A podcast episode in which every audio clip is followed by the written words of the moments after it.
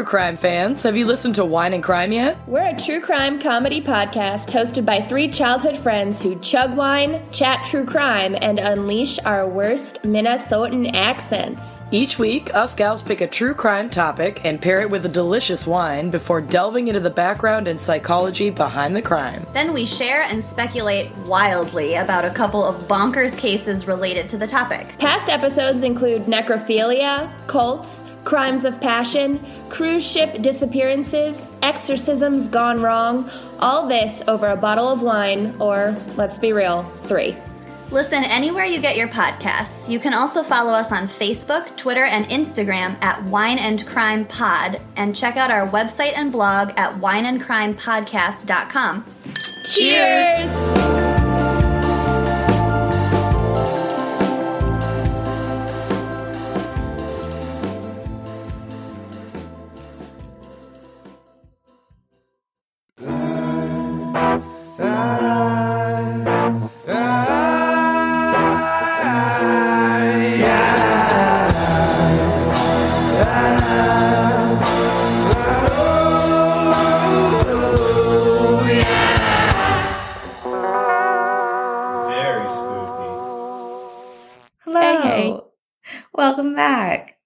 This is Two Girls, One Ghost. Two girls, one ghost. And this episode is sponsored by Framebridge and HelloFresh. and we are officially haunted. We are so haunted, you guys. I'm sorry if I sound hostile, but we tried to record this episode two days ago. Then my microphone went blah, blah, blah, blah. Like an alien took over. And so we just redid it. Like literally spent the last two and a half hours recording. We stopped. At 6 Sabrina goes, just check, just check again to make sure it didn't do it. It did it again. Oh, guys, you have no idea what you're missing out. We had not only one great recording, we had two great recordings. We had funny jokes, we had scary moments, we had oohs and ahs and cries, and now it's in the vault forever, and no one will ever know what we said. Like no one will ever know. No, yeah, you'll never know. You'll never know the things we said. And it was the best episode we've ever recorded. yeah, and we can say that with confidence because you'll never hear it. Oh yeah, we're your ghostesses Corinne. and Sabrina, and we, you know, we are so dedicated to this that we're we just we want to make this happen for you. So we're trying again. Oh my God, Lord help me. Good God. I don't even have any wine because I drank all my wine on Monday and got drunk by myself. so now I'm out. Whoever has hexed us, or Corinne specifically, can you just stop and just like take it off?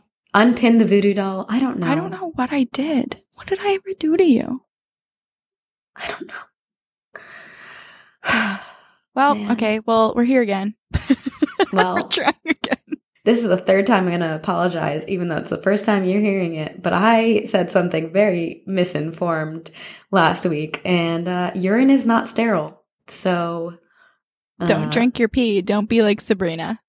To be fair, I never said I drink my pee.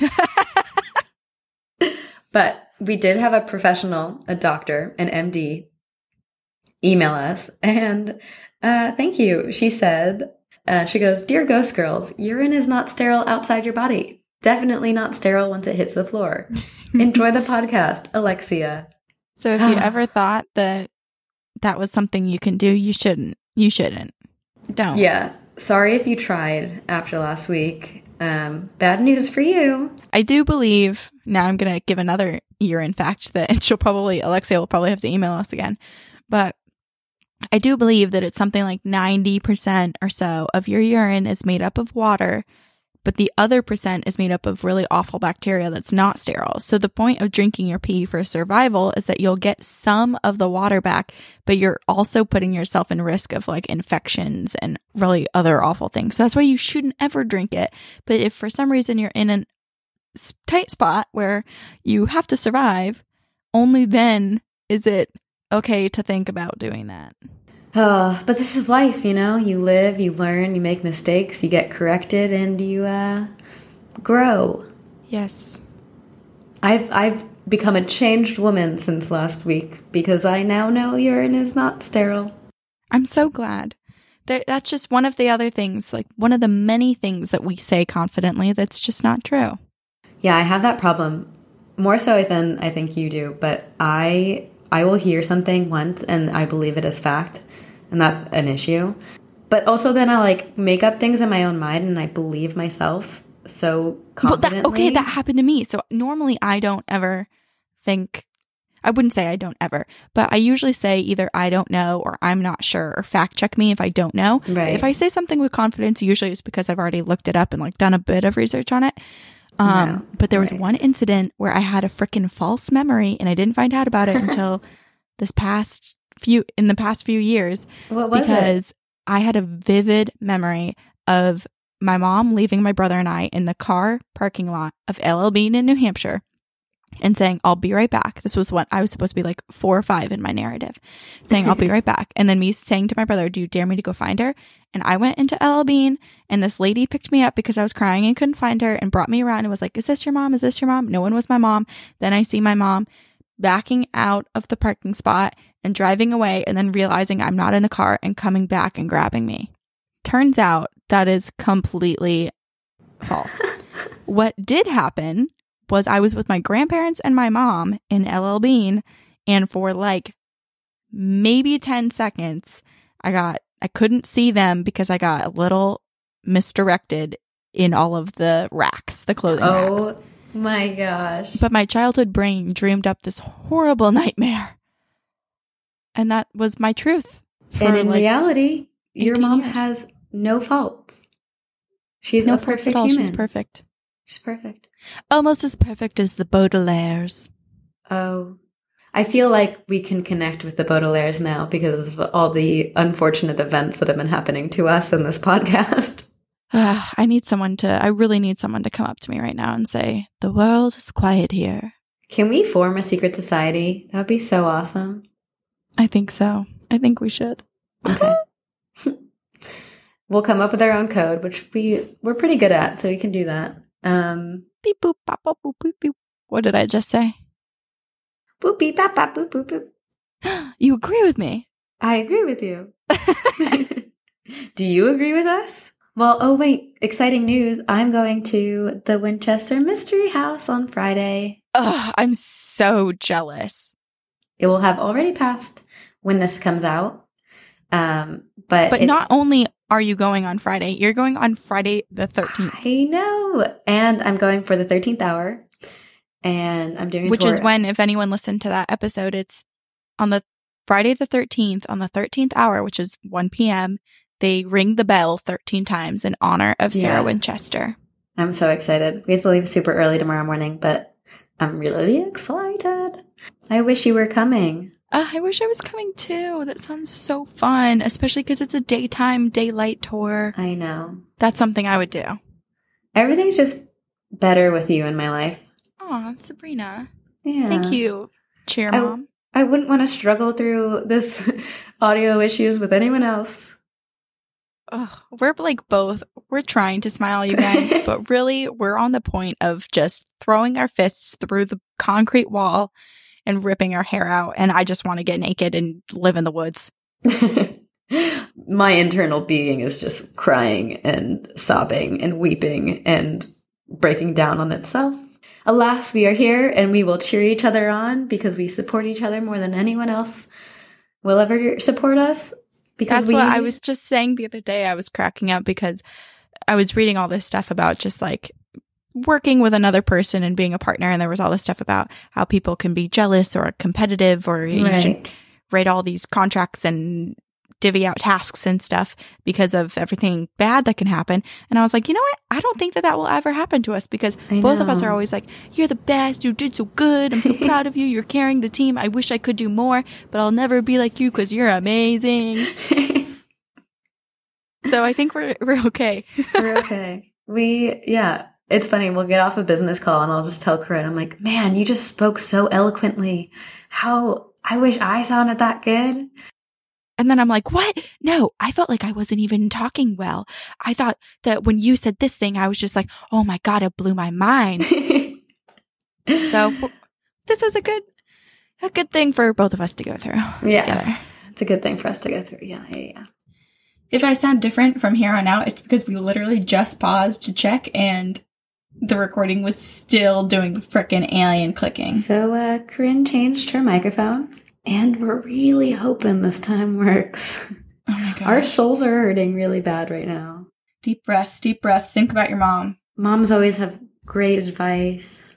Oh, and it's almost Mother's Day. Mother's Day. Oh, it's on May 13th. So not Friday the 13th. Yep. And if you're looking for a gift for your mother, you should look into FrameBridge. So if you've listened to our show before, you've heard us talk about FrameBridge and you know that they make it super easy and affordable to custom frame your favorite things from print and posters to photos on your phone. But did you know that a custom frame photo from FrameBridge makes the perfect Mother's Day gift? Because it's ridiculously easy. You can order in a few minutes and FrameBridge will send a one of a kind framed picture that your mom will love.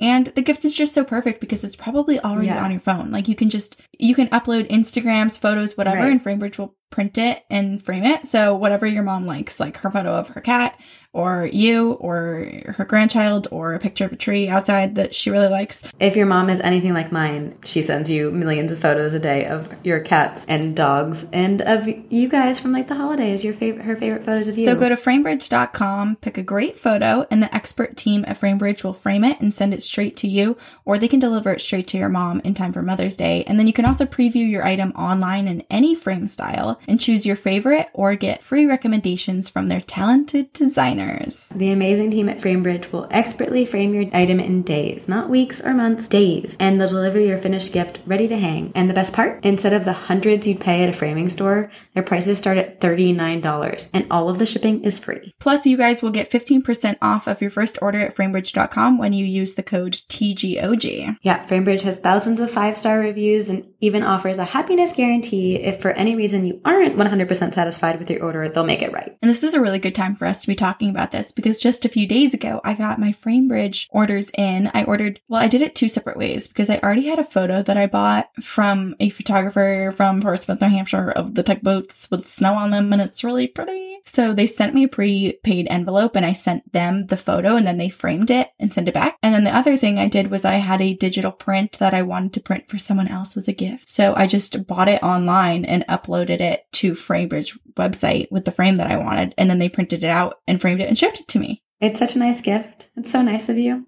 I have uh, used FrameBridge just for myself because I love myself the most and I'm selfish. No, I just want to make my gallery wall happen. And so I used it on me. No shame in that, Sabrina. No. No, shame. If you ever want to love someone else, you have to love yourself first. So to order a custom gift for any mom in your life right from your phone, you can go to framebridge.com and use promo code TGOG and you'll save an additional 15% off of your first order. Just go to framebridge.com and use the promo code TGOG. And again, framebridge.com, promo code TGOG. Ba ba da da da da. Framebridge. I think you're first this week, right? I think I am. Um, ba ba da ba ba. Let me find. Okay. So we chose to do haunted landmarks this week just because summer's coming around the corner and you guys are probably thinking about taking a summer trip, maybe a road trip, maybe a haunted road trip to haunted landmarks, maybe. Yes, that'd be fun. So here are a few ideas for you guys from Love Us. Love Ghost Girls. The Hollywood sign is one of the most famous landmarks in the world. It sits on Mount Lee in Griffith Park, so you can hike up to it. So if you start at the bottom of Griffith Park, which I believe is open from sunrise to sunset, you can hike the trail up and then be at the bottom of the Hollywood sign looking up onto it. Or you can drive Beechwood Canyon to get to the top of it, so then you'll be on top of the Hollywood sign looking down onto the sign. Right. And it was listed on every single article that I read about haunted landmarks, and it was so difficult not to read. But it's crazy because I just did that hike two weeks ago, and I had no idea that it was haunted. I didn't know either, and I've hiked there a few times, so Yeah. I guess we fared well by not seeing the haunting. The ghost. Ooh. The area around the sign is off limits, so you can't actually get right up next to the sign, so you can't like touch it or sit on it or anything like that, Right. despite what Justin Timberlake did in Friends with Benefits. It was built in 1923 and it read Hollywoodland, which meant which was meant as an advertisement for the Hollywoodland subdivision nearby to help the sales of homes. I didn't know that. I didn't know that either because you think it's like this big, like, oh, look, television and film is here, move to Hollywood and get it famous. But really, it was meant as marketing for a neighborhood. Wow. It wouldn't change to Hollywood until 1949, so it remained Hollywood Land for like 25 years. And the letters on the Hollywood Land sign were 30 feet wide and about 50 feet high, and the sign peered down onto the city of actors and dreamers. Or the land of broken dreams, because there are many people out there, like us, who uh, have failed acting careers or have given up on their acting careers. We turned our backs on it We did. Before it turned its back on us. My agent kind of turned his back on me because he told me I was too fat, and so he wouldn't submit my audition to be the Pink Power Ranger. So Uh, what the heck is his name? bitterness, bitterness. It doesn't matter. It's a past life. I've moved on. No, it matters, Corinne. No one gets to speak to you like that. I will I'm taking names and I'm going to go strongly yell at him. I can give you a whole Passion? long, long list of everyone who's ever wronged me. Well, I have plenty of time because I'm on hiatus, so I'll just do a road trip. Instead of doing a haunted road trip, I'll do a road trip to all the people who have wronged good. you and yell at them. Remember me? just have your picture on a popsicle. Right. Um, okay, but one of the actors and dreamers was Peg Entwistle. Her full name was Millicent Lillian Entwistle, but she went by Peg Entwistle, and she actually looks so much like Kirsten Dunst. Like, it's almost uncanny. Reincarnation? Or doppelganger. Ooh. I'll do a little pic stitch and maybe post it on Instagram so everyone Okay. can see what I'm talking about. But they really do look alike. She grew up in London in an acting family, and her father soon moved them to New York. She did theater in Boston and in New York, and at the age of 17, she made her acting debut in Hamlet, and the audience just absolutely fell in love with her.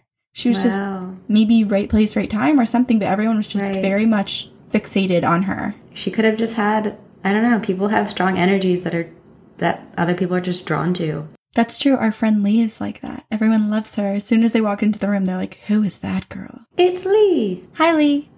Hi. Hello, beautiful friend. Uh, okay, so Peg quickly grew in, per- in popularity and became a Broadway star in the New York Theater Guild. So she That's became amazing. successful very quickly. And then she fell in love with an actor, Robert Keith, and they got married, but their marriage eventually dissolved. He was like deceitful and angry and aggressive and in debt. And she basically found out that he had a child that she didn't know about. He kept it from her. But then she saw some sort of like payment or bill asking for um, child support. And that poor child being kept a secret. Oh my gosh, I know. And actually, that child went on to be one of the lead actors in Family Affair, which was a TV show in the 50s and 60s. No way. It really was a family affair. It was. And then, ironically, as you guys will find out, the son that was in the Family Affair, he eventually completed suicide No. not long after his own child completed suicide, Oh my gosh. I believe is the story. That's so devastating. To lose your child and then mm-hmm. to feel like you have nothing else. Well, It happens. yeah. So sad. So around this time, the Great Depression hit, and people were not really trying to spend much money on watching people run and dance and sing around on stage. So Peg was like, okay, well, what's my next move? I need to figure out what I'm going to do. And Hollywood was still booming. It d- wasn't greatly affected by the Great Depression. So Peg packed her bags and she headed for Hollywood to try her luck on screen. She moved into a bungalow on Beechwood Canyon Drive with her uncle and her brothers. So she was right near the Hollywood Land subdivision and right near the Hollywood Land sign. She landed a few roles, but none of them really panned out. There was one where she was, it was a theater gig, but the actual show was only going for a week and a half because they got a bad review or something like that. Ugh. One bad review. Just a bad review. It always happens to everyone. You get one bad review.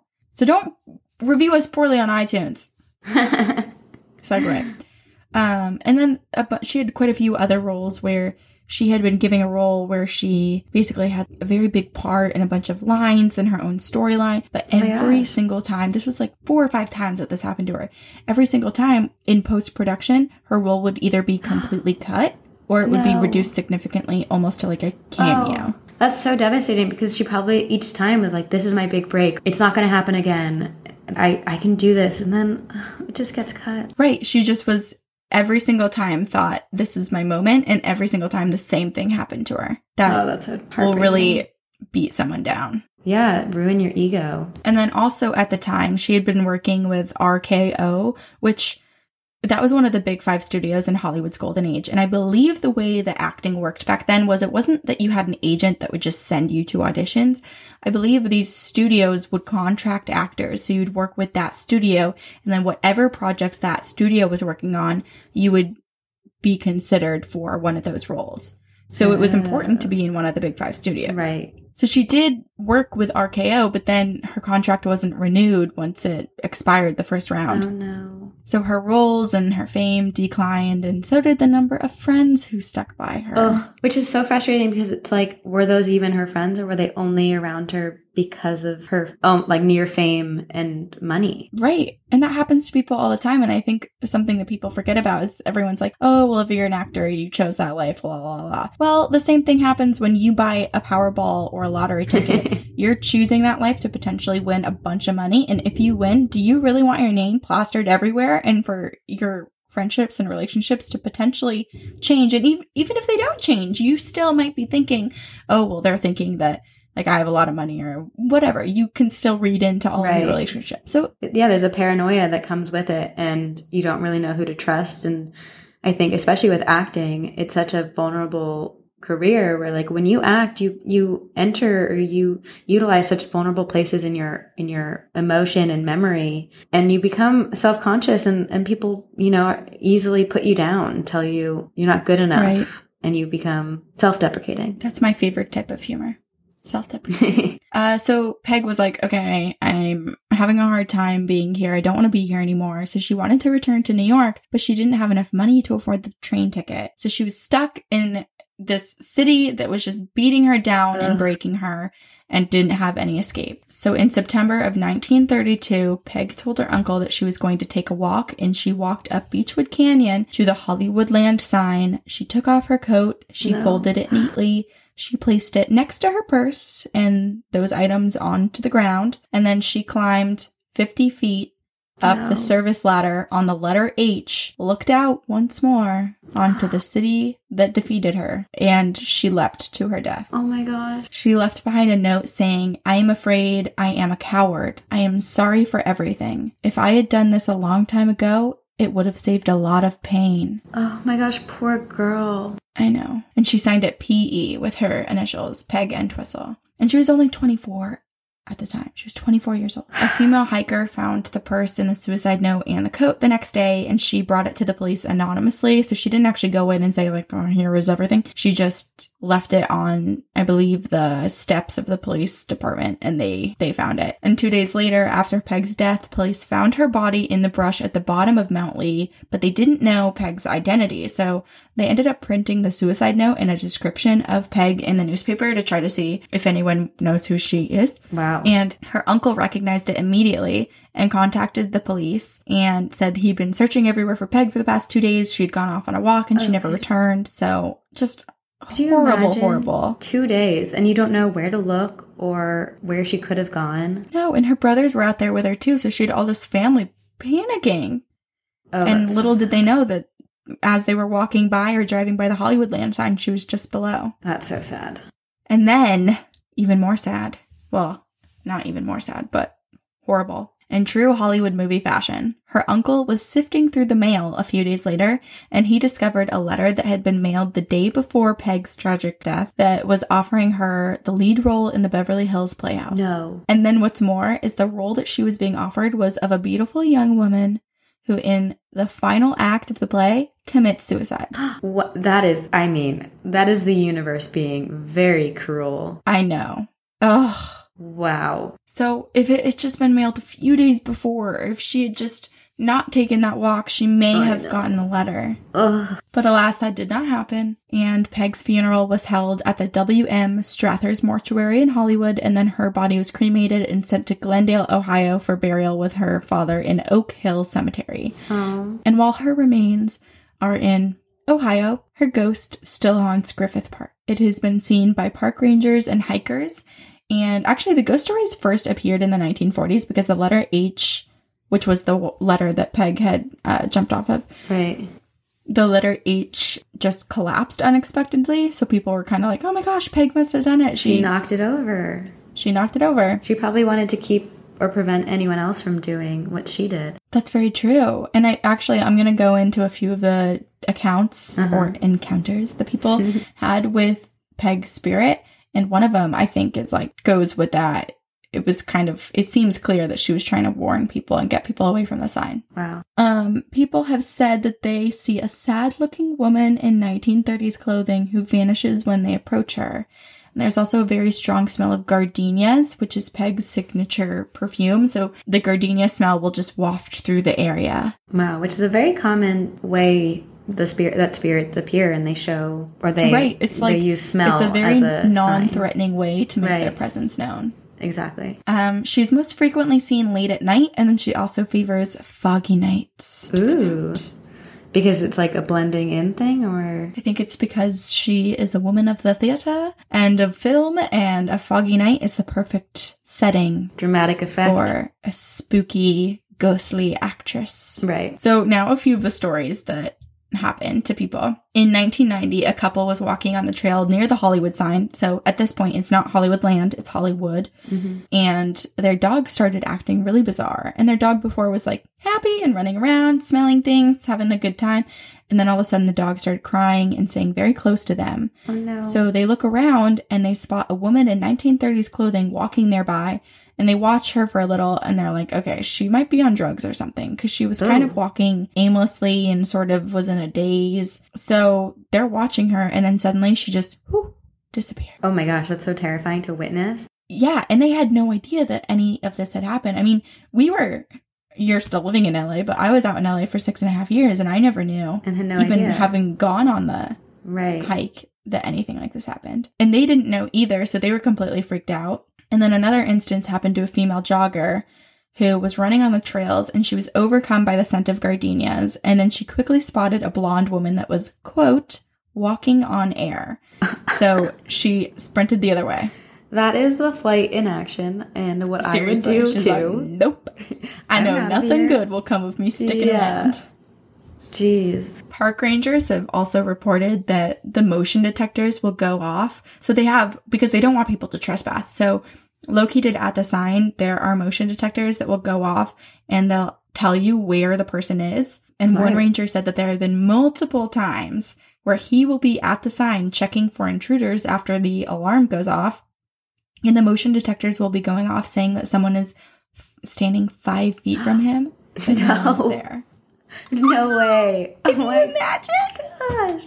No, I don't want to ever imagine that. I seriously, every day that passes that I don't see a ghost is a victory for me. oh, Oh, It's just so freaky. scary. it's so scary. It's like when a stranger calls. Oh, The you call's can't coming from within the but you know house. Oh, Another encounter happened to four friends who had decided to trespass and touch the sign. And I mm. believe they succeeded. I think they did actually get to touch the sign, but then they turned back to go to their car and one of them slipped and started to slide down the hill. And for anyone who has not been up close to the Hollywood sign or really gotten a good look at the mountain that it's on, it's very steep. Yeah, and the rocky. hiking trail is cut into the mountain so that you can walk up. But if you fall down the brush, it's a pretty steep incline. yeah. So one of them starts slipping and sliding down the hill, but then he eventually catches his footing and he makes his way back up to his friends. And then they're like, okay, we really need to leave. This is like not fun anymore. It's getting dangerous. So they start heading to their car when suddenly a woman wearing a white dress and a white veil and heels is oh. below Oh. them on the mountain and she starts walking towards them effortlessly and silently. That's terrifying. So a woman, picture this, a woman in heels in a dress and a veil is staring at you and walking at a steady pace up a 90 degree incline towards you. Oh, and she's probably unblinking and has like a. Na, na, na, vacant stare. Yep.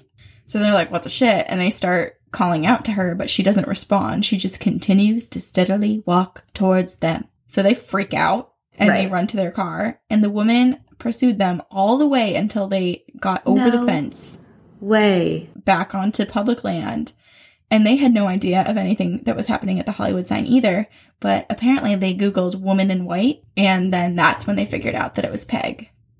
Wow. And while most of the encounters are with Peg wandering the trails, some people have reported seeing her actually standing at the top of the letter H and then leaping and disappearing into thin air. Oh my god, that is so scary. Could you imagine seeing that? And and even if she vanished in midair, you would still panic and think that like maybe your brain malfunctioned for a moment and it and someone actually did commit suicide right in front of your eye. Yeah. I can't even imagine the panic. Yeah, because you would think it's real. And you don't know what to do. Like you don't know how to oh, Especially so too, yeah, if they are disappearing, it's it's that like, well, did my mind just make me not see something because it's too painful what I just actually did witness, or did I see a ghost? It's like, Right. you know, what how do you react? How do you, you don't know how to process it. Jeez, well, you could potentially see it because, of course, you can drive along Beachwood Canyon or you could hike up yourself, but there are mm-hmm. also guided tours. I believe they're during the day. Yeah, I think there there's also horseback riding tours. There's a abandoned zoo in Griffith Park as mm-hmm. well. Ooh, and in October, they might actually, I don't know, they might do different tours in October for Halloween. But another thing that they do in Griffith Park for Halloween, they do a haunted hayride in October and highly recommend. It is so fun. Oh, cool. I I've don't get been. scared that easily when it comes to that sort of stuff. So I really enjoy watching everyone else scream and panic. And actually, Sarah Sarah Hyland was in my cart last time I went. No way. That's So, so, I was cool. next to a Modern Family star. Oh, awesome. Uh, speaking of Sarah, this is a different Sarah, not Sarah Hyland. There's a girl Mm-hmm. named Sarah, and she posted on our Facebook group and was like, Corinne and Sabrina should do a Ouija board while they record one of the episodes. And I was like, uh, what the hell are you trying to do to us, Sarah? no, no. thanks, Sarah. Thank you. Why would you say that? Right? Oh, I know. I know who you're talking about. I think she's a practicing witch. I believe so. Sarah, we will not do a Ouija board on this podcast. No, we won't. we won't. We don't want to get possessed. Someone thought that I was possessed, I'm sure, the other day, and that someone was my roommate because I bought a sleeve of cookie dough and I fucking went to town. I ate the whole thing in like 24 hours. Oh my god, I'm just that's I honestly I commend you for that. That is very impressive. What I should have just possessed myself with was HelloFresh because that would have been much better to gorge on. And guilt free. HelloFresh is a meal delivery service that shops, plans, and delivers step by step recipes and pre measured ingredients so that you can just cook, eat, and enjoy. And there's something for everyone with HelloFresh's selection. There are three plans to choose from. There's classic, veggie, and family. And because I'm a vegetarian, I chose veggie. And you chose classic because you need your meat. I need my meat. Where do you get your meat, Sabrina? Oh, Corinne, I get plenty of meat. well, I don't get any meat, so that's why I have to order it through HelloFresh. Have to get it somewhere. If you any if you know anyone that has meat, let me know. oh man, we're uh, really being true to our podcast title today. this is probably supposed to be a friendly, family friendly ad, but It's a wink wink. Only Wink, wink. those who get it. You can feel confident when cooking HelloFresh with the simple recipes outlined on pictured step by step instruction cards, which let me tell you, that is so helpful. HelloFresh believes cooking should be simple and convenient, not a chore. So all of the ingredients come pre-measured in handy labeled meal kits, so you know which ingredients go with which recipe. And it's also delivered right to your door in a recyclable insulated package. So if you're at work and you're concerned that you're not going to be home when it's delivered, it's fine because it's sitting in a little refrigerated box. Spend less time meal planning and grocery shopping each week and get that time back to do more of what you love, like listening to this podcast. Or drinking urine. Who knows?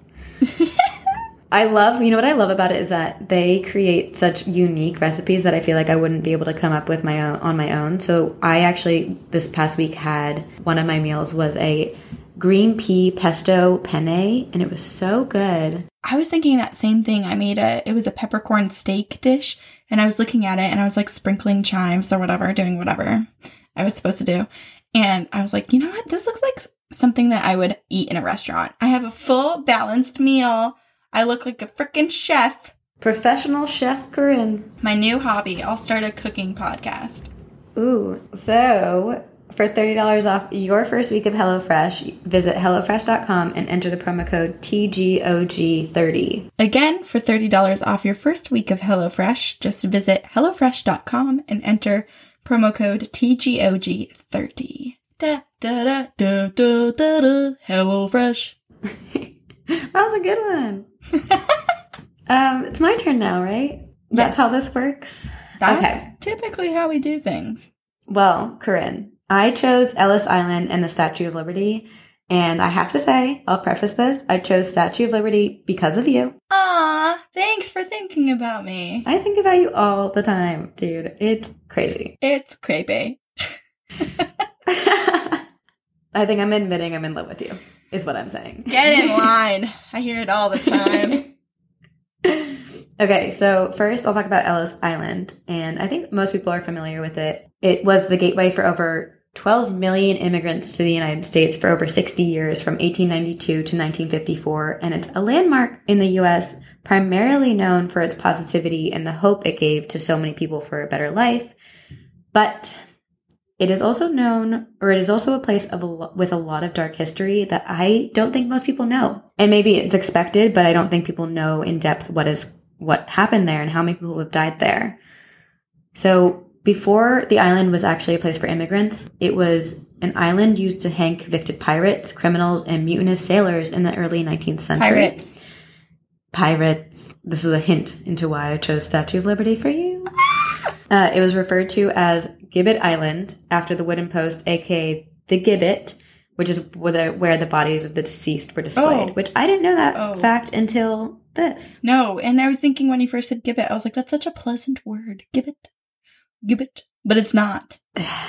It's not. So the last hanging took place in 1839, and then the island briefly served as a Navy munition depot. And it wasn't until April of 1890 that the, that the federal government took control of immigration and that they decided to build America's first federal immigration station and thought Ellis Island would be perfect for that. And so they began construction, and the building opened on January 1st of 1892, and it opened its doors to millions of immigrants every year. And I think the most immigrants that they ever saw in one day was around 12,000, which is just so many. Yeah, that's a lot of people coming through. Right. On June 15th of 1897, a mysterious fire broke out. Ghosts. No, it was probably faulty wiring, but we like to blame everything on ghosts. I know, I want to be So- like Fairly Odd Parents where they're like, fairies! It's ghosts! but the fire did burn all of the structures on Ellis Island completely to ash. There were no deaths reported, but most of the immigration records dating back to 1855 were completely destroyed, which is so devastating because, I mean, think about all the people who now are try- trying to trace back the genealogy. And I think it's 40% or something of Americans can trace their, their ancestry back through Ellis Island. But imagine if you're trying to do that and the records were just destroyed. Wait, do you have, do you know relatives? I do. My great grandmother actually came over through Ellis Island, and we actually have her stamped document from Ellis Island. You should get it framed. I know I tried to get it from my mom, but she was like, "When I'm dead, you can have it." So, uh, I'll wait. I'll wait. I'll wait. I'll wait until she dies. I love you, mom. She doesn't listen to this. Okay. So they rebuilt a fireproof building, which opened on December 17th of 1900. And as many of us know, the journey to Ellis Island was a long and treacherous one, and it was pretty brutal. Uh, it took weeks. So I think the longest journey took 12 weeks.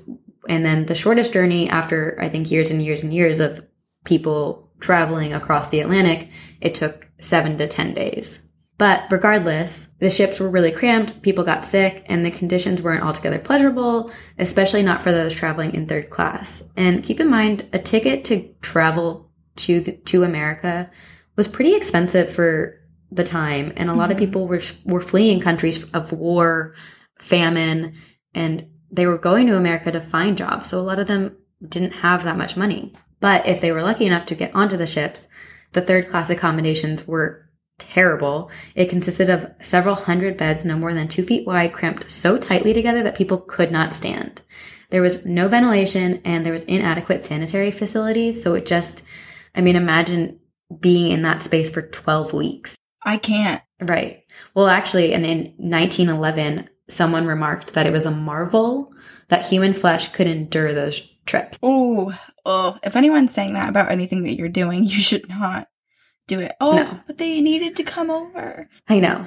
And that and that's the thing that you spend weeks and weeks on these ships and then you arrive and you're you know you are finally stretching your legs for the first time in a few weeks you might be sick or cramped and and workers at the island would do this method called the 6 second medical examination as immigrants disembarked from the ships and what that entailed was they would just observe immigrants and based on the way that they were walking based on their appearance they would decide and mark them with chalk if they thought they were ill, if they were disabled, if they were mentally ill, if they would be a nuisance on in America and would be arrested. You can't tell any based of those on things. appearance.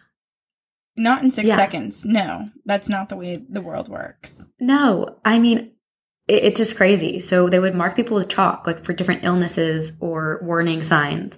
And some people were actually smart. I think over the years it probably got back to Europe and other immigrants traveling to America that if you were marked with chalk, you wouldn't be admitted into the US or into America. So people, if they were marked, would put their clothing on inside out to try to trick immigration officers. That's smart. Yeah. Typically, immigrants would spend two to five hours at Ellis Island and they were asked around 29 questions, including their name, and they would check it with the manifest of the ship to make sure that they're right, the right, that they were the right person. They'd ask their occupation and how much money they carried because they wanted to make sure that people would not be a drain on the American economy and that they could help, prov- that they could, pro- that they could provide for themselves. So if approved, they would be admitted into America, but not everyone was so lucky. There were about 3,500 would-be immigrants that died on Ellis Island while being held in the hospital facilities. So if they were marked as ill, they would be taken to one of the 29 hospital facilities and psychiatric wards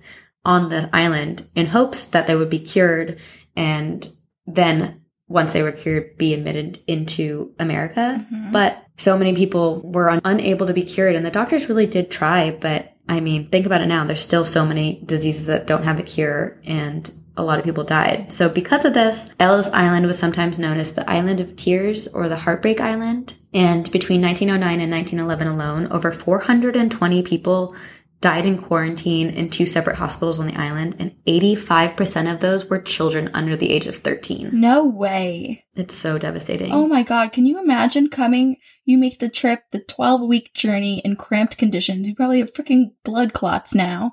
right. And you get off, and your child immediately gets ripped away from you. that I mean that's the most devastating part is that family members were torn away from each other. And there's a story of a woman whose parents with her older brother came through Ellis Island, but when they got there, the brother or their son was showing symptoms of illness, so that he was taken to a hospital facility on the island, and the parents were only able to look at him through this tiny circular window in the hospital. And they watched him die, and then they watched his body be carried off on a gurney down a long hallway, and then that was it. They had no idea what happened to him after that. And they had no idea where he was buried or where they took the body. Oh my god. I, oh, I can't It's even imagine so the heartbreaking. pain and then and, the heartbreak. and then also they're immigrants, so they probably don't, you know, there's a language barrier. They were just admitted into America. They don't want to do anything that would Right. If you look at a guard funny, all of a sudden they mark you. It's like standing at line in line for the bar and the bouncers they tag you. don't want to be that You can't come in. Yeah.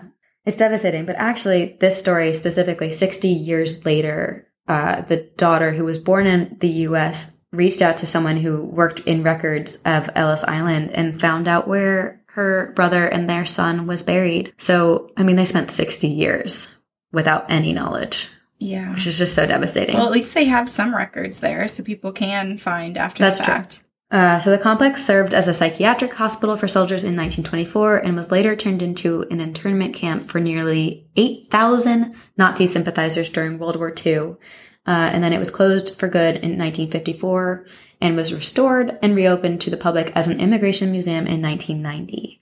And considering all that history and all the emotional and all the emotions that went through that building, is it really a surprise that they are ghosts and it's one of the most haunted places in the US? Definitely not, because we hear that all the No. time where there are places Yeah. where just a lot of traffic came through or something so devastating happened or Right.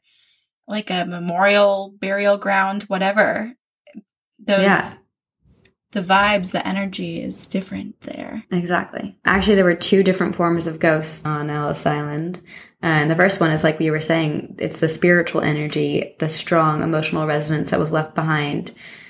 And a lot of people will actually go into the museum and immediately be struck with strong feelings of mourning, sadness, and feel unwelcome there just because there's so much that has gone through those walls and is absorbed into the land. Right. Yeah, and then the second type uh, are spirits are the more physically conjured ghosts. So, like spirits like Peggy, where you physically see their forms. Former Chief Ranger Dean Garrett would often hear sounds of children's voices from the Great Hall, and every time he would go to check on it, no one was there. He would hear like furniture moving around along with children's laughter, and he'd go and check, and nothing was moved, and there would be no one there. It's just the kids. They're just trying to play I and know. have fun. Well, that's the thing. Most of the spirits are believed to be children. Uh, people often hear doors opening and closing on their own, sounds of muffled crying. They should call it Dead Child Island. Oh, that's so no. I so sad. So the hospital facilities were closed off for a long time just because there was a ton of debris falling and they were just still trying to raise money in order to restore them. But in October of 2014, the hospital complex opened up for hard hat tours of the hospital facilities where there's um, an art exhibit by J.R. He's a French artist. Uh, and all the money raised from the tours is actually contributing to the $300 million needed for restoration. Oh, wow. Well, that's nice. Yeah, so eventually they'll be able to restore those buildings and more people have access to them. I mean, there's just so, so much history there, you know? That's a 300 million is a lot of money. It's a lot of money. The tour takes you through the contagious disease ward, the laundry room, the doctor's quarters, the autopsy theater, the kitchen, the mattress autoclave room where they would sterilize mattresses of patients who had died, the power plant, and then the dormitories for TB patients. And there are a lot of people who have had experiences while on these hard hat tours. And there's a girl named Allison who went on the tour in April of 2015, and when they reached the TB dormitory rooms, weird shit started to happen. So people were encouraged to look into the mirrors, which is like, what the heck? That's a bad idea. We all know those are portals for the paranormal. So don't do it. But people did, and they were looking into the mirror and taking photos and selfies, and all of a sudden someone else in the group goes, Do you hear that? And Allison realized she was saying, Get out, get out, get out. Oh my god, that's so creepy. but it wasn't her saying like it was her saying it like her voice but it wasn't her like something was coming through her to say it Ew. Oh, she was possessed. she said she didn't feel negative energy about it it just felt like something was trying to tell them to get out whether it's because Yeah, they temporarily used her as a channel. right and whether it's because so many people died there and it's just like we don't want you to get diseases and die or it's just like get out while you can who knows My And, god. um, if I I were know. her, I would have left right after that. Well, she had a few other experiences. Another member on the group took a photo and captured a photo of a man standing to the left of a window who has sunken in eyes and these protruding cheekbones. And it's very eerie looking, which is just sad. He was probably a patient. Yeah, he was probably malnourished or sick. Yeah, and died on the island. In the afterlife, that's a very scary look, but I mean, Right. very sad, Just to think about someone who looks like that in living Right. real flesh version. Right. At another point, Allison and the group were going to another room, and Allison was about to walk in the room when her feet just would not move.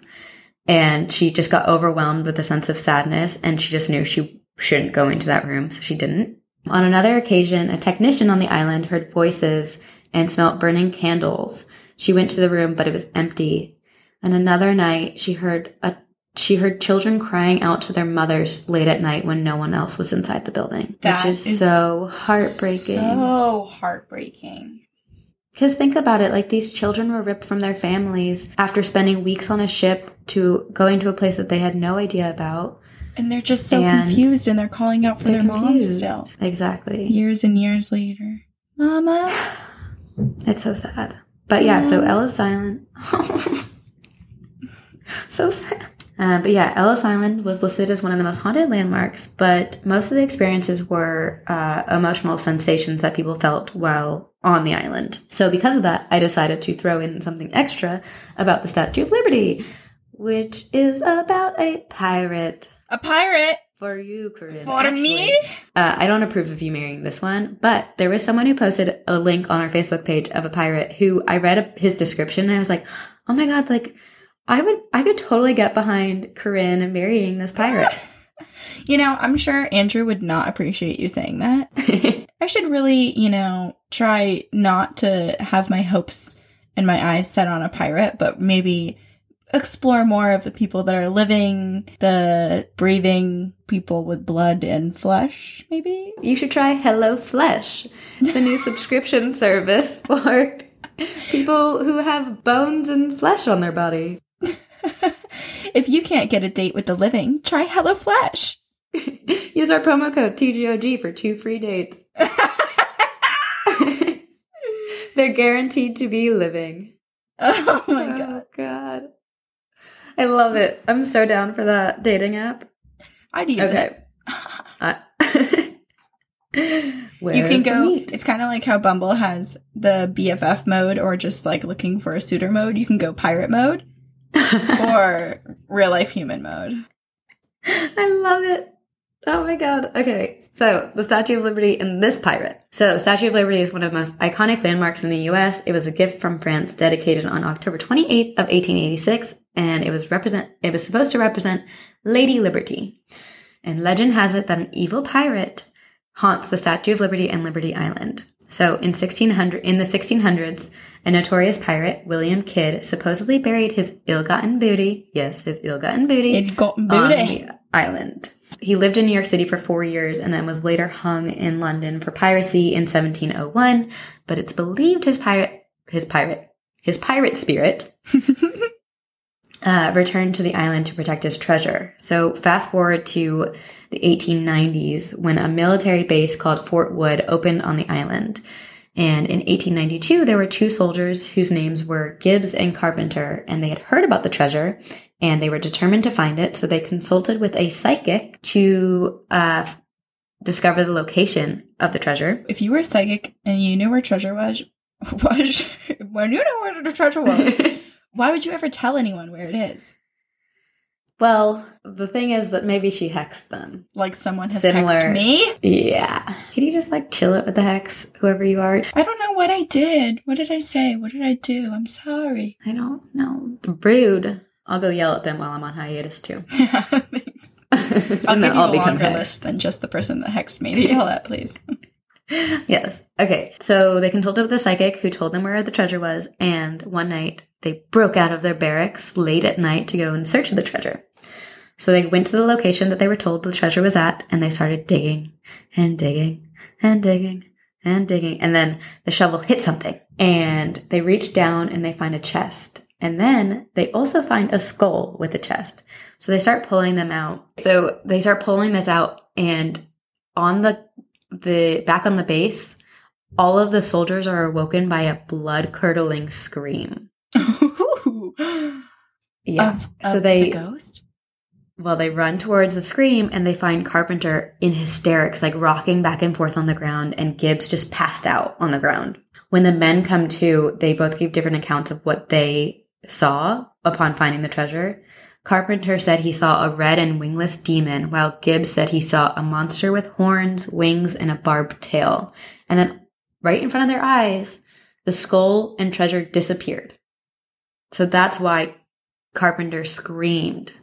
Oh, it makes me wonder though if, like, I can't help but picture if there was an onlooker, someone would just look down and see these two guys with shovels in a trance because maybe the psychic put this sort of spell on them where they thought that they were digging and digging up treasure and seeing this demon, but really they were just standing there in a trance, like, do, do, do, seeing this vision. And then one of them Right. screamed and one of them passed out. Or the psychic wanted them to do all the heavy lifting, made them dig it up. She pops out of like the woods and is like, "Thanks for the treasure." I'm gonna, and then like makes them see these visions and then disappears with the treasure. Or did Captain William Kidd make a deal with the devil and the devil is helping protect his treasure? Ooh, maybe the devil was distracting and the kid guy, the pr- prince. Oh wait, what's his name? Pirate. the prince. the prince. he is your prince. My prince. I just picture him being like, you know, he's looking out, looking on the land, like, is anyone near my treasure? And then he sees him and he's like, shit, He's kind of overweight and he ooh, ooh, ooh, huffs over and then he just ah, scares one and then punches the other one in the throat. And then he grabs his treasure. It's very possible. Um, I actually believe, and this is a uh, fact, I will say confidently that is not a fact, but it's what I believe. So I'm going to believe it's a fact in my mind. Um, I think that Lady Liberty in the Statue of Liberty is actually on top of the treasure. And so Lady Liberty is protecting William Kidd's treasure. Oh, quite the theory Mhm. you have there, Sabrina. Thank you, Yoda. That would be really. That's so Hollywood movie of you to think. I know. Uh, national treasure of me. It's so national treasure. Nicolas Cage, come find me. Come find me. I just picture you like running and hiding in various spots on that island. Just like playing hide and seek, real quick, like peeking out. Oop, boop, can't catch me. but other people have reported seeing spectral lights that float independently around the Statue of Liberty, and it's not uncommon for people to see lights or ghostly faces peeking out from Lady Liberty's crown. So I wonder, That's creepy. I know, but I wonder if it's William Kidd, like atop his new ship, which is the Statue of Liberty, and he's looking out over the city. Oh my gosh, that makes a lot of sense, I think. Yeah. You are onto something. This is why all of my facts are correct. If you believe in yourself hard enough, Others will too. will come true. Should we read listener stories? yeah, we should. Let me find an email. oh, are you okay? No, I'm just dying. It's fine. Okay. Well, if you die, maybe what do you think will happen in the afterlife? What do you think you'll see? Do you will you meet pirates? Will you I don't know, man. What meet if meet Peg and Twizzle?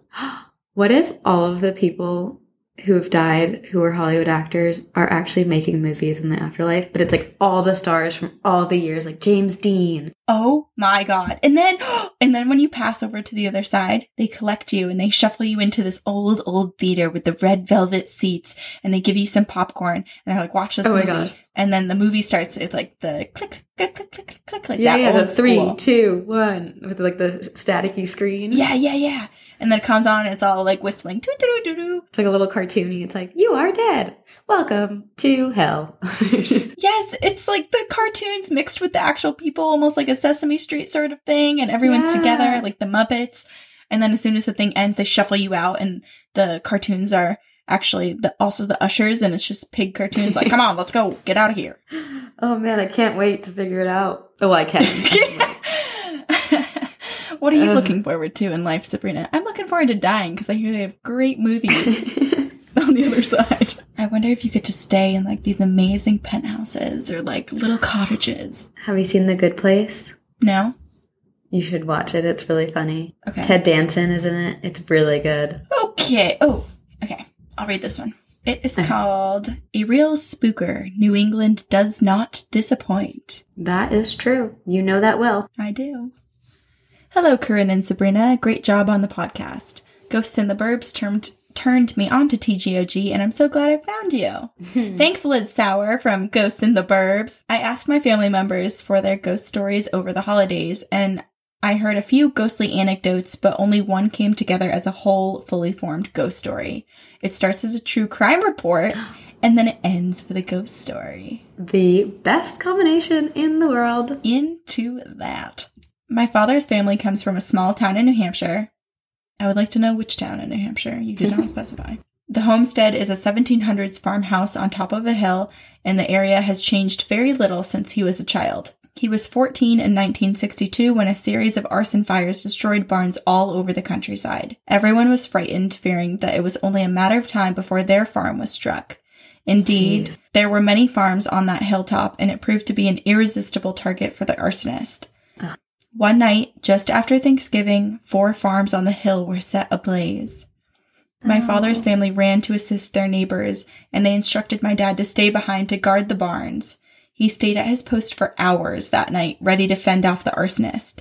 Fortunately, he didn't need to. My family's farm was spared. When the adults returned home, they had terrible news. The neighbors' farms were destroyed, many animals were killed, No. And worst of all, the superintendent of the neighboring farm had died trying to rescue the animals. Oh, that's so sad. As the fires blazed, the farm superintendent ran into the burning barns over and over again to rescue cattle and sheep. And with the farmer, the superintendent had rescued over 30 cattle when smoke overtook him and he lost his life. Oh, that's so sad. Six cattle, 30 sheep, and dozens of chickens remained trapped inside the burning barns. The superintendent had adult children, grandchildren, and great grandchildren. Investigators suspected mysterious fires from as early as July 1961 that were related to the Thanksgiving 1962 fires. There were nine fires in all. Wow, that's so many. That's so many. All of their livelihood just shh, vanished in flames. Gone. Yeah. Many families lost their livelihoods since the fires destroyed animals and equipment on working farms. Newspaper articles from December of 1962 reported the damage from the four Thanksgiving fires totaled $250,000, which is oh over $2 million today. That's a lot of damage. An investigator stated that many residents thought they knew the perpetrator's identity, but he said that he would not condemn a man in the papers based on speculation, and nobody was ever tried for the crimes. I just can't imagine. It's crazy that they would have a hunch and then I wonder why no one was ever tried for it. I mean, maybe it was more speculation. Like there was one person that just kind of liked fire too much Right. or something, but it had kind of pyro sort of tendencies, but didn't actually ever do anything that anyone saw. So you couldn't say, like, as much as it seems like it could be that person, you can't say that it is. Oh, it's so sad. Jump ahead to early 2000s when a friend of our family was living in the farmhouse. She was home alone late, but was awake upstairs when she heard frantic banging on the kitchen door, accompanied by screams for help. Oh She god. hurried to the door, but by the time she got downstairs, there was nobody there. She looked up the road and saw a man sprinting up the hill. No As she called after him, he vanished. She believes that it was the superintendent running to his neighbors' homes to get help. I learned Whoa. quite a bit while preparing this story. My dad had found the newspaper articles, which I'd never read before, and after 56 years of retelling, the tragic losses experienced by the community were muted in my family's legend. The familiar names and places in the articles made the fires as clear to me as if I had been alive at the time myself. There's a creepy coda to this tale. As I was getting into the history and learning more about the fires, I had the papers out on my desk and the story was in the front of my mind.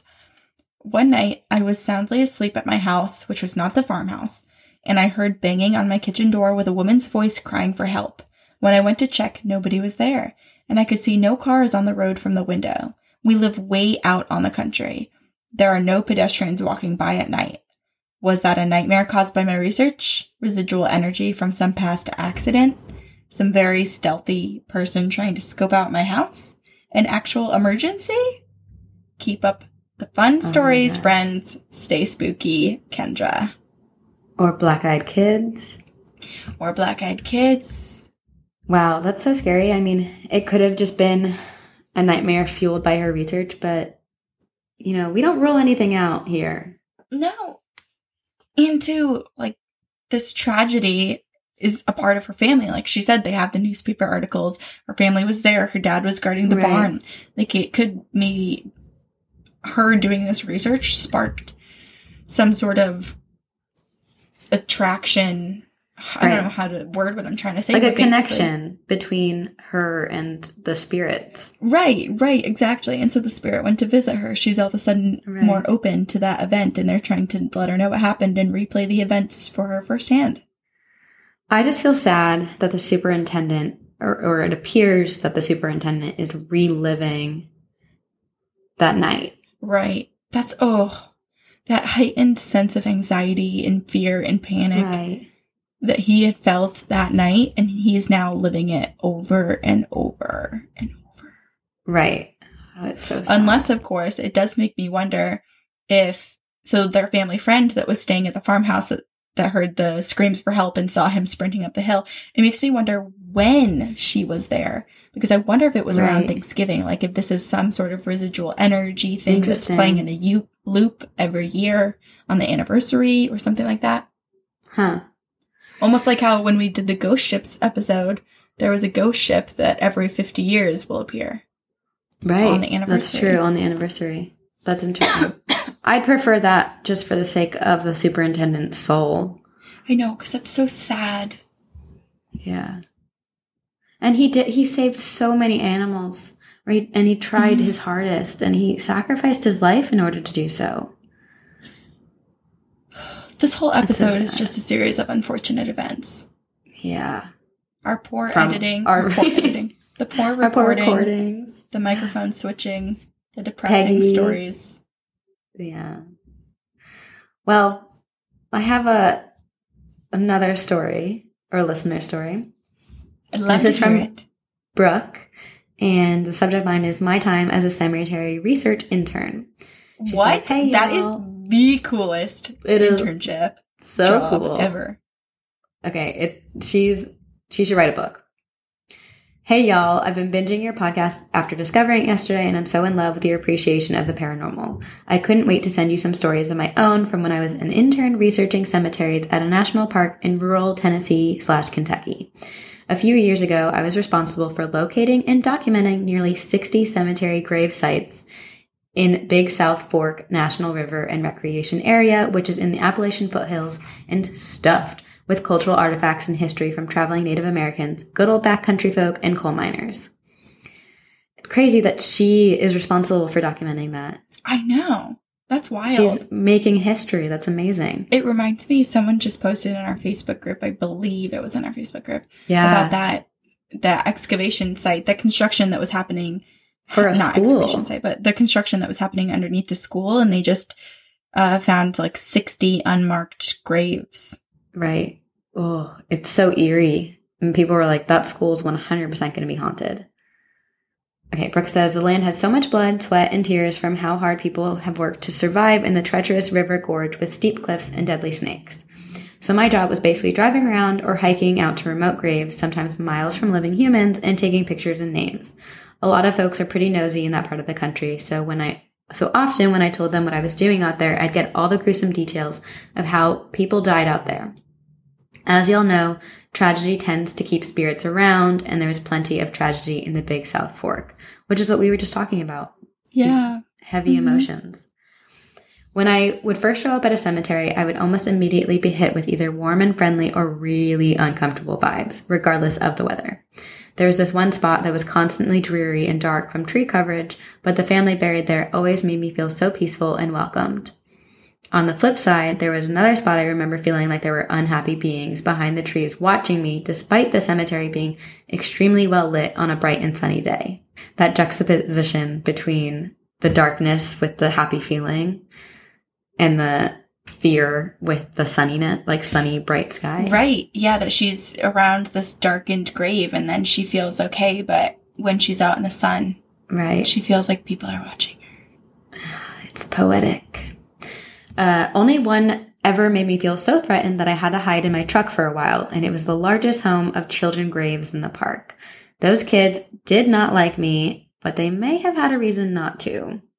So earlier into the internship, I was going to a gravesite lovingly referred to by the locals as Dead Girl Grave, after a young girl whose family was staying in the area while waiting out the winter on their way to Oregon. The little girl's father told her to stay inside the cabin while he and her uncle went to chop wood, but she followed him anyway. And a tree that they had just felled crushed her. Oh Her- my god. Oh, that's horrible. I know. Such an awful death and something to I witness know. too. Poor girl. And she just wanted to spend time with her dad and uncle. I know. Her grave consisted of a headstone and a footstone, which was very common in this region, and was just into the woods off a frequently used road in the park. The path had been lightly flagged by a coworker who enjoyed finding lost graves in her spare time. Love her. Hmm. And while I was following the flags, I had to pee. I'd become quite used to dropping my pants in the middle of the woods after doing a quick scan of the surroundings. But this time, my scan wasn't thorough enough. Oh no. Oh no. Midstream, I realized I was peeing in between the headstone and the footstone of the dead girl grave. Ooh. Oh. I'm sure the girl doesn't. I'm sure the girl understands that she didn't intend. To I do that. know.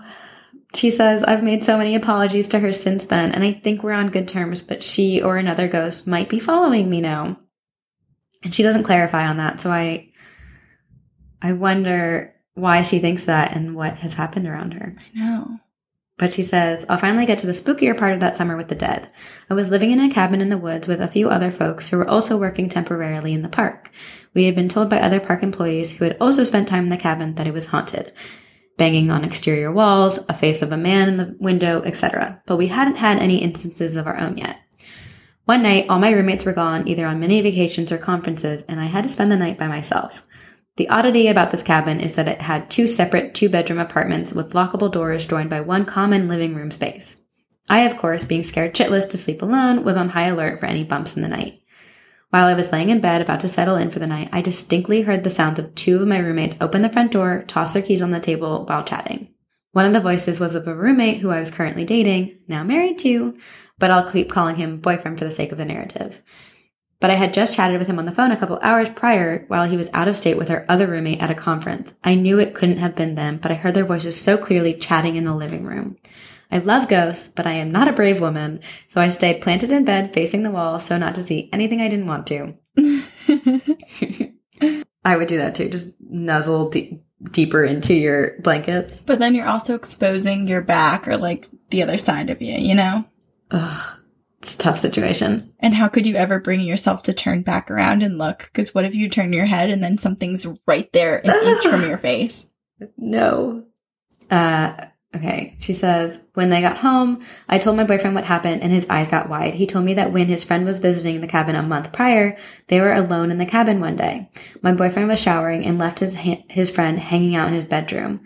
When my boyfriend left the bathroom, he found his friend in the living room with a puzzled look on his face. His friend said he had heard the front door open and keys drop on the table and thought it was me or one of our other roommates coming home. And he had come into the living room to say hi, but no one was there and no other cars were parked in the front of the cabin but my boyfriend's. Whomever this ghost was, they loved to in- imi- they loved to imitate our daily habits, and I honestly find it pretty endearing. It's like they were trying to fit in with our little group and be part of the living world again. Oh, Which- yeah. Is sweet. It's a sweet thought, but It is. It's just trying to like live a normal life, be your roommate, have a good time. I know, but we've just heard so many instances where things imitating are evil and malevolent and leading to something darker. That's true, but I also think that that's not always the case because in my house, for example, there were plenty, plenty of times throughout the whole time that we've lived there where my mom has heard my voice or my brother say, Mom, Yeah, that's true. It just worries me. But she's fine. So, to wrap up the saga, the Big South Fork holds such a dear part of my heart because I could feel the ancestral ties to the land through the presence of the dead. When death could happen so quickly and bizarrely in the backcountry, which is a whole other book of stories, it took a special type of person to make the wilderness their home before modern technology. My boyfriend slash husband and I ended up getting married at a hostel, Charit Creek Lodge in the park that just happened to be home to my favorite of the cemeteries. We even have some wedding photos taken amongst the gravestones, as his friends had lovingly called me Cemetery Girl when he introduced me to them. Thanks for reading, Brooke. I just, I think her appreciation for documenting these lives is so beautiful. that's true. Because she's very respectful of the grave sites and of Right. the dead. And she almost like, I feel like she almost like talks to them out there. Right. And I mean, she had to apologize to the little girl.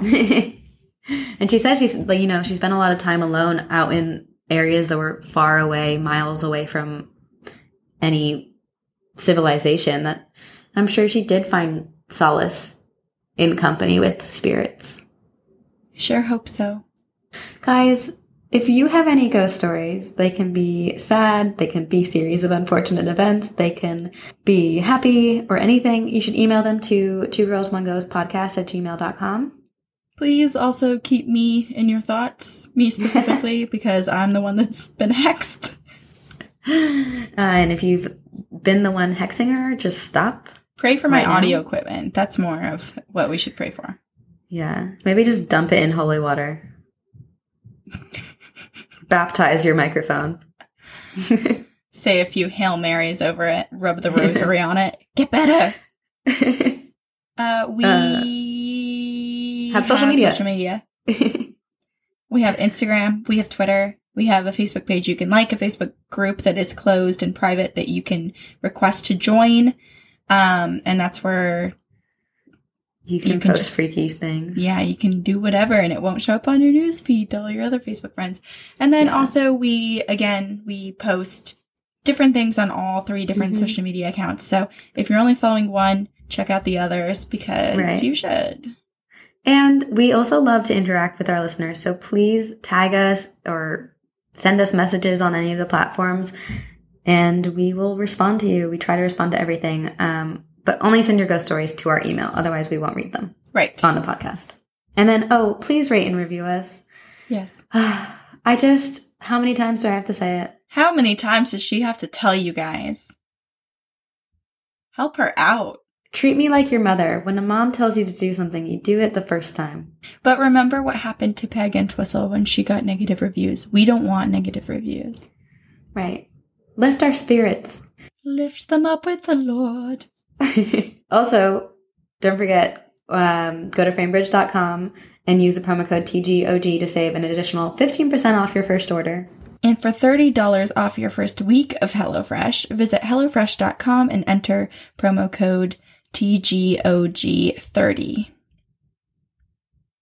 And we will.